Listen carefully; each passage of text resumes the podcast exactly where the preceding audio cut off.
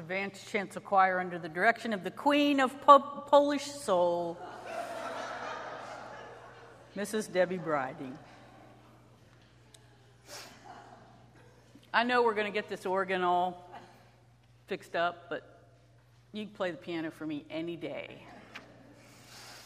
Any day. Our first reading is a gospel reading from the 15th chapter of Luke. It may be familiar to you. Hear these words from God. Now, all the tax collectors and the sinners were coming near to, to listen to him. And the Pharisees and the scribes were grumbling, saying, This fellow welcomes sinners and eats with them. So he told them this parable Which of you, having a hundred sheep and losing one of them, does not leave the ninety nine in the wilderness and go after the one that is lost until he finds it? When he has found it, he lays the sheep on his shoulders and rejoices. And when he comes home, he calls together his friends and neighbors, saying to them, Rejoice with me, for I have found my sheep that was lost. Just so I tell you, there will be more joy in heaven over one sinner who repents than over 99 righteous persons who need no repentance. Or what a woman having 10 silver coins, if she loses one of them, does not light a lamp, sweep the house, and search carefully until she finds it.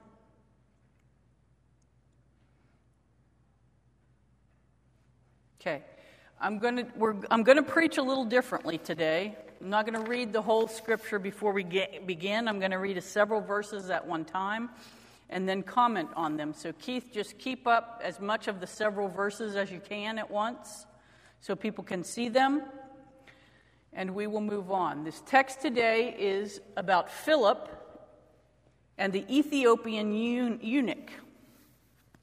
Now, this is a text that is about the Lord orchestrating the evangelization of an entire country. Ethiopia.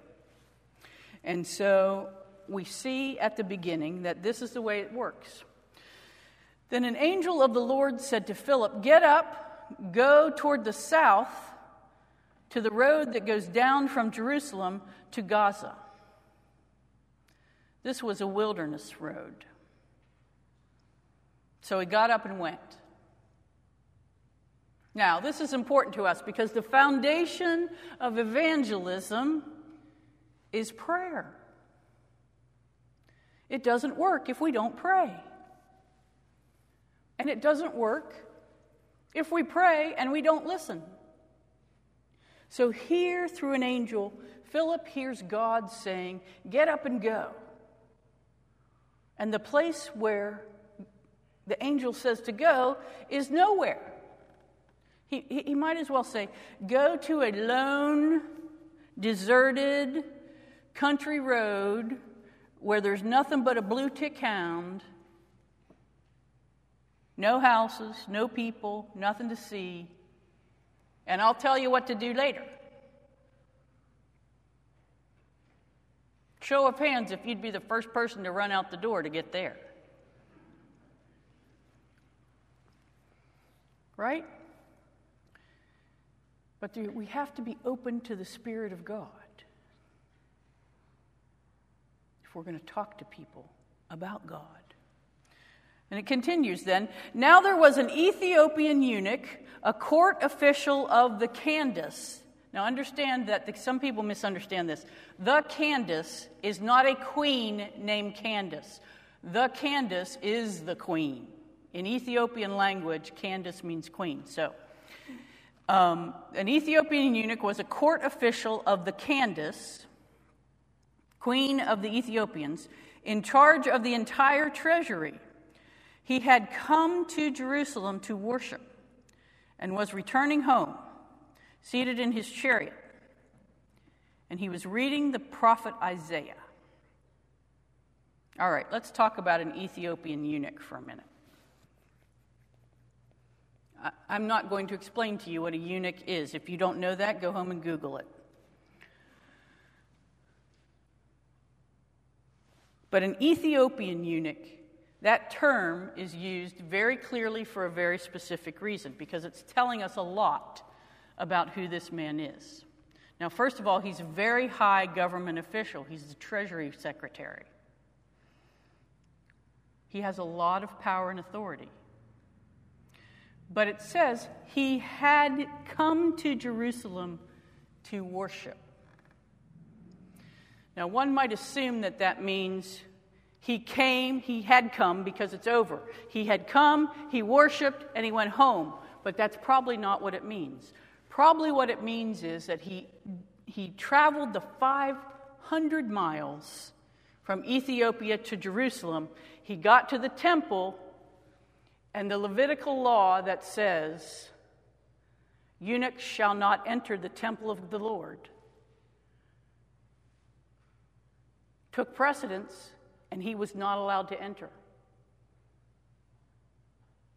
In other words, he traveled 500 miles to worship and wasn't allowed in the building.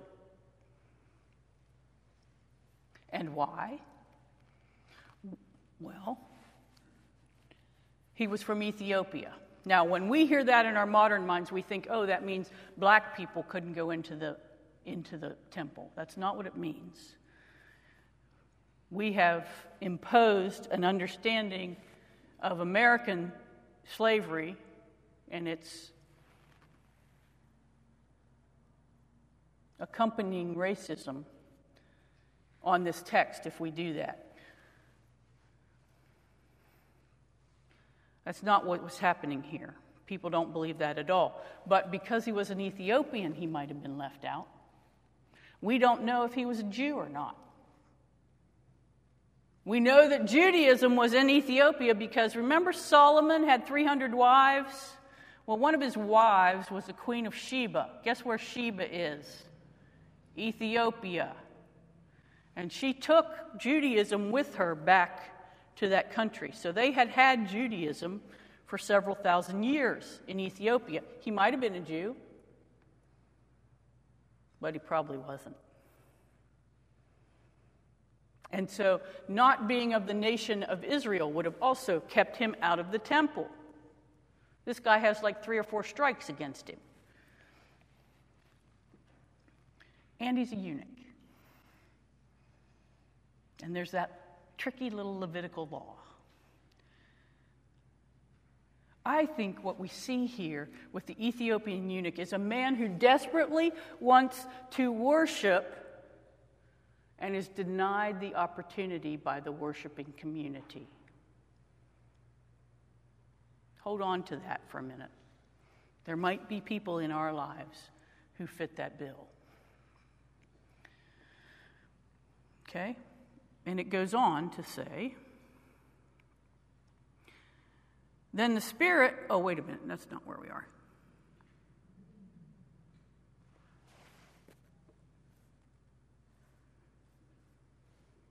Then, the, yeah, we are. Then the Spirit said to Philip, Go over to his chariot and join in. So he ran up to it, and he heard him reading the prophet Isaiah. Now, here's a couple of things. First of all, remember the story of the prodigal son, and what, one of the things that's so remarkable about it is the father runs. It was undignified to run. So here's Philip running after this chariot. It's almost a comical scene to join in. Well, a good Jew wouldn't join in with the Ethiopian eunuch for all the reasons I just said. What the heck is Philip doing? Well, Philip is following the lead of the Spirit. And here's, here's, here's how that works. Look, we talk about, hey, how is the Spirit leading you to invite people to church? And here's what some of you do you go, Oh, yeah, I was praying about this, and they told me to ask John and Mary to come to church. And you go and you ask John and Mary to come to church, and they don't. And then you go, Okay, well, I'm done with that. Thanks, God. It doesn't work that way. The Spirit tells you to ask John and Mary to come to church, and they don't. The Spirit tells you something else. You've got to pay attention to the whole message. It's a continual act of the Holy Spirit to work on our hearts as well as the hearts of those we're talking to. Right?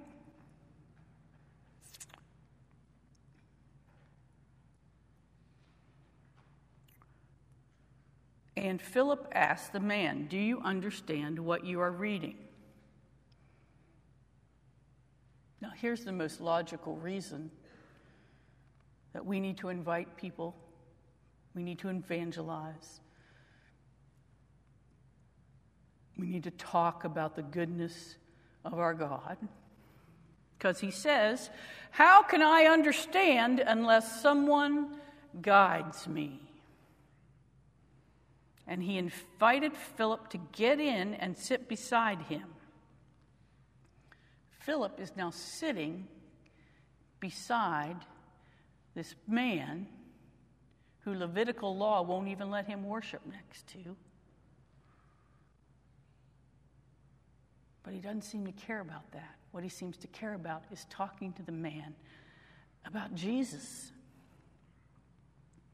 And this very important thing how can I know unless someone guides me? Now, some of you, when we're talking about evangelism in the contemporary church, when you hear that, you start to melt.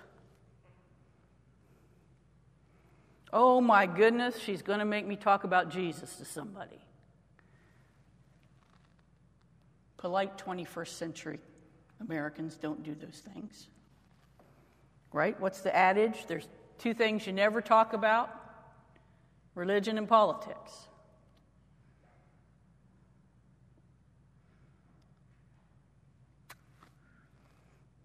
How do they understand unless you do?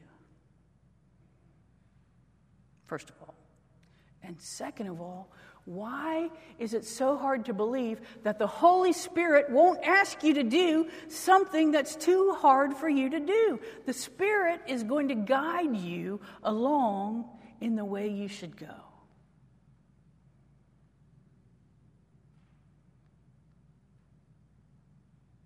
Trust God's direction, trust God's timing. It's not the same as ours. And plans are revealed sometimes over time when God wants to reveal them, not when we want God to.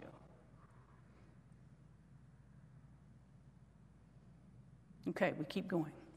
Now, the passage of scripture that the Ethiopian eunuch was reading was get this. Like a sheep, he was led to the slaughter.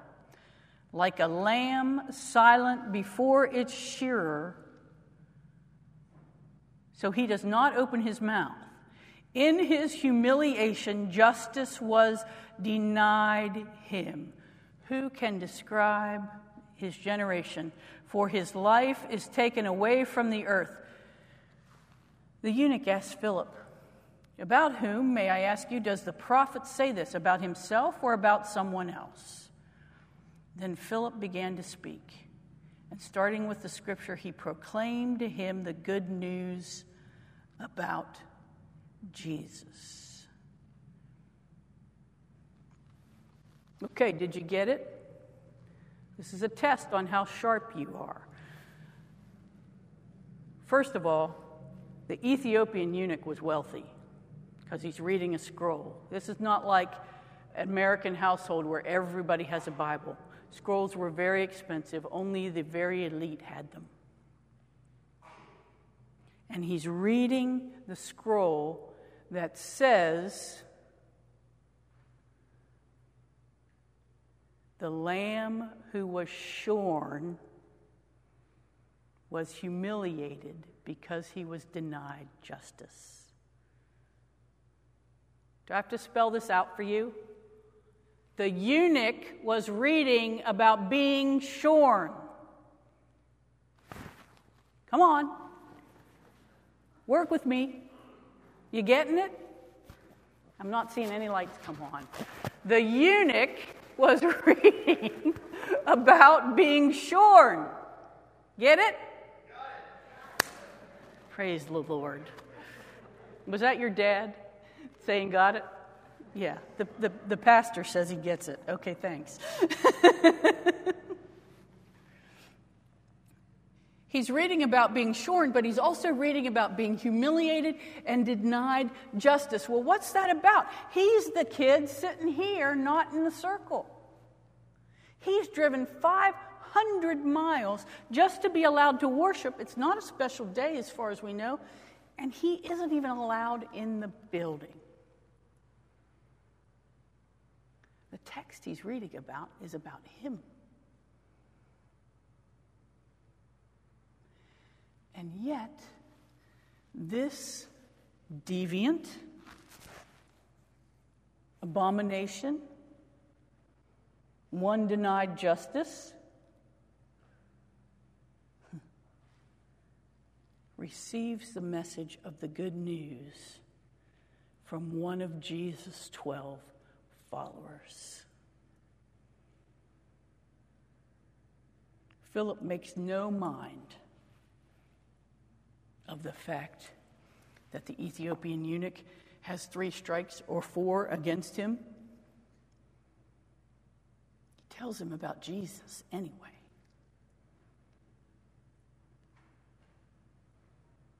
And look what happens. As they were going along the road, they came to some water. And the eunuch said, Look, here's water. What is to prevent me from being baptized? He commanded the chariot to stop, and both of them, Philip and the eunuch, went down into the water, and Philip baptized the eunuch.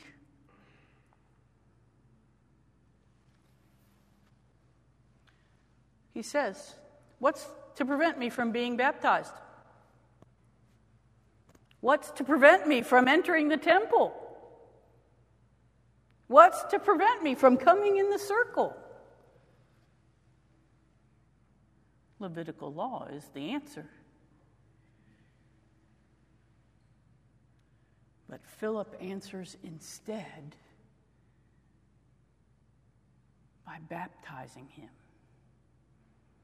by washing him clean in the waters by letting him die to his sin and rise to new life. And the great second century theologian Irenaeus says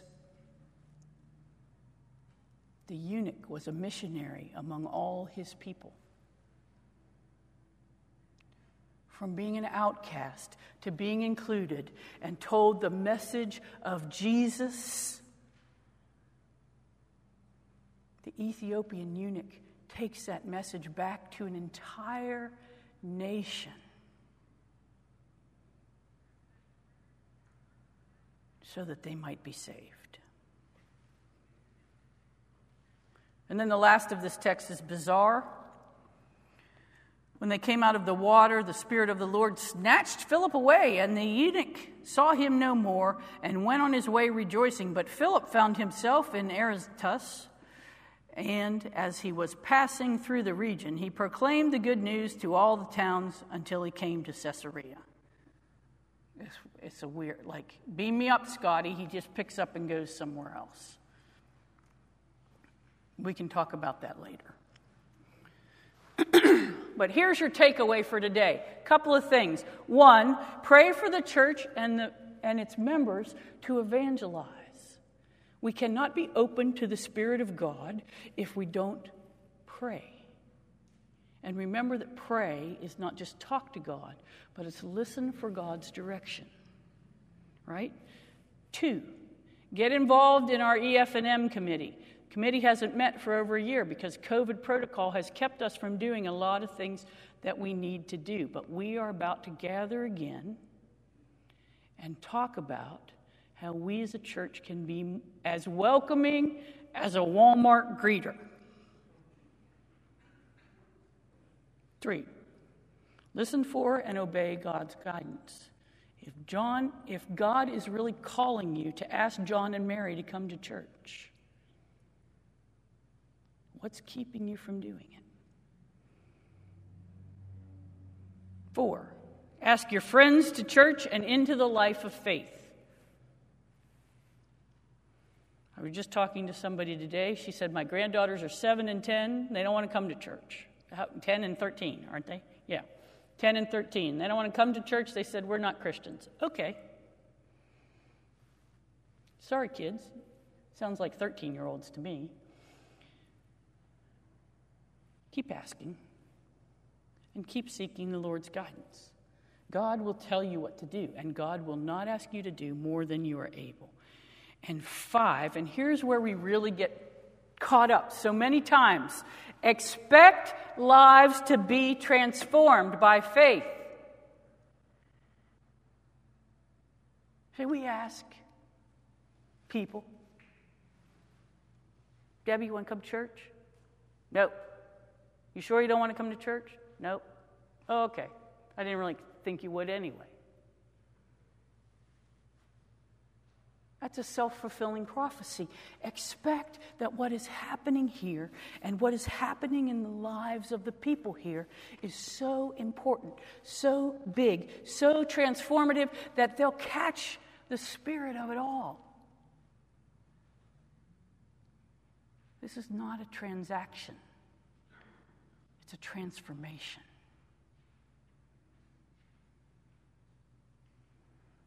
God is working on us here and now.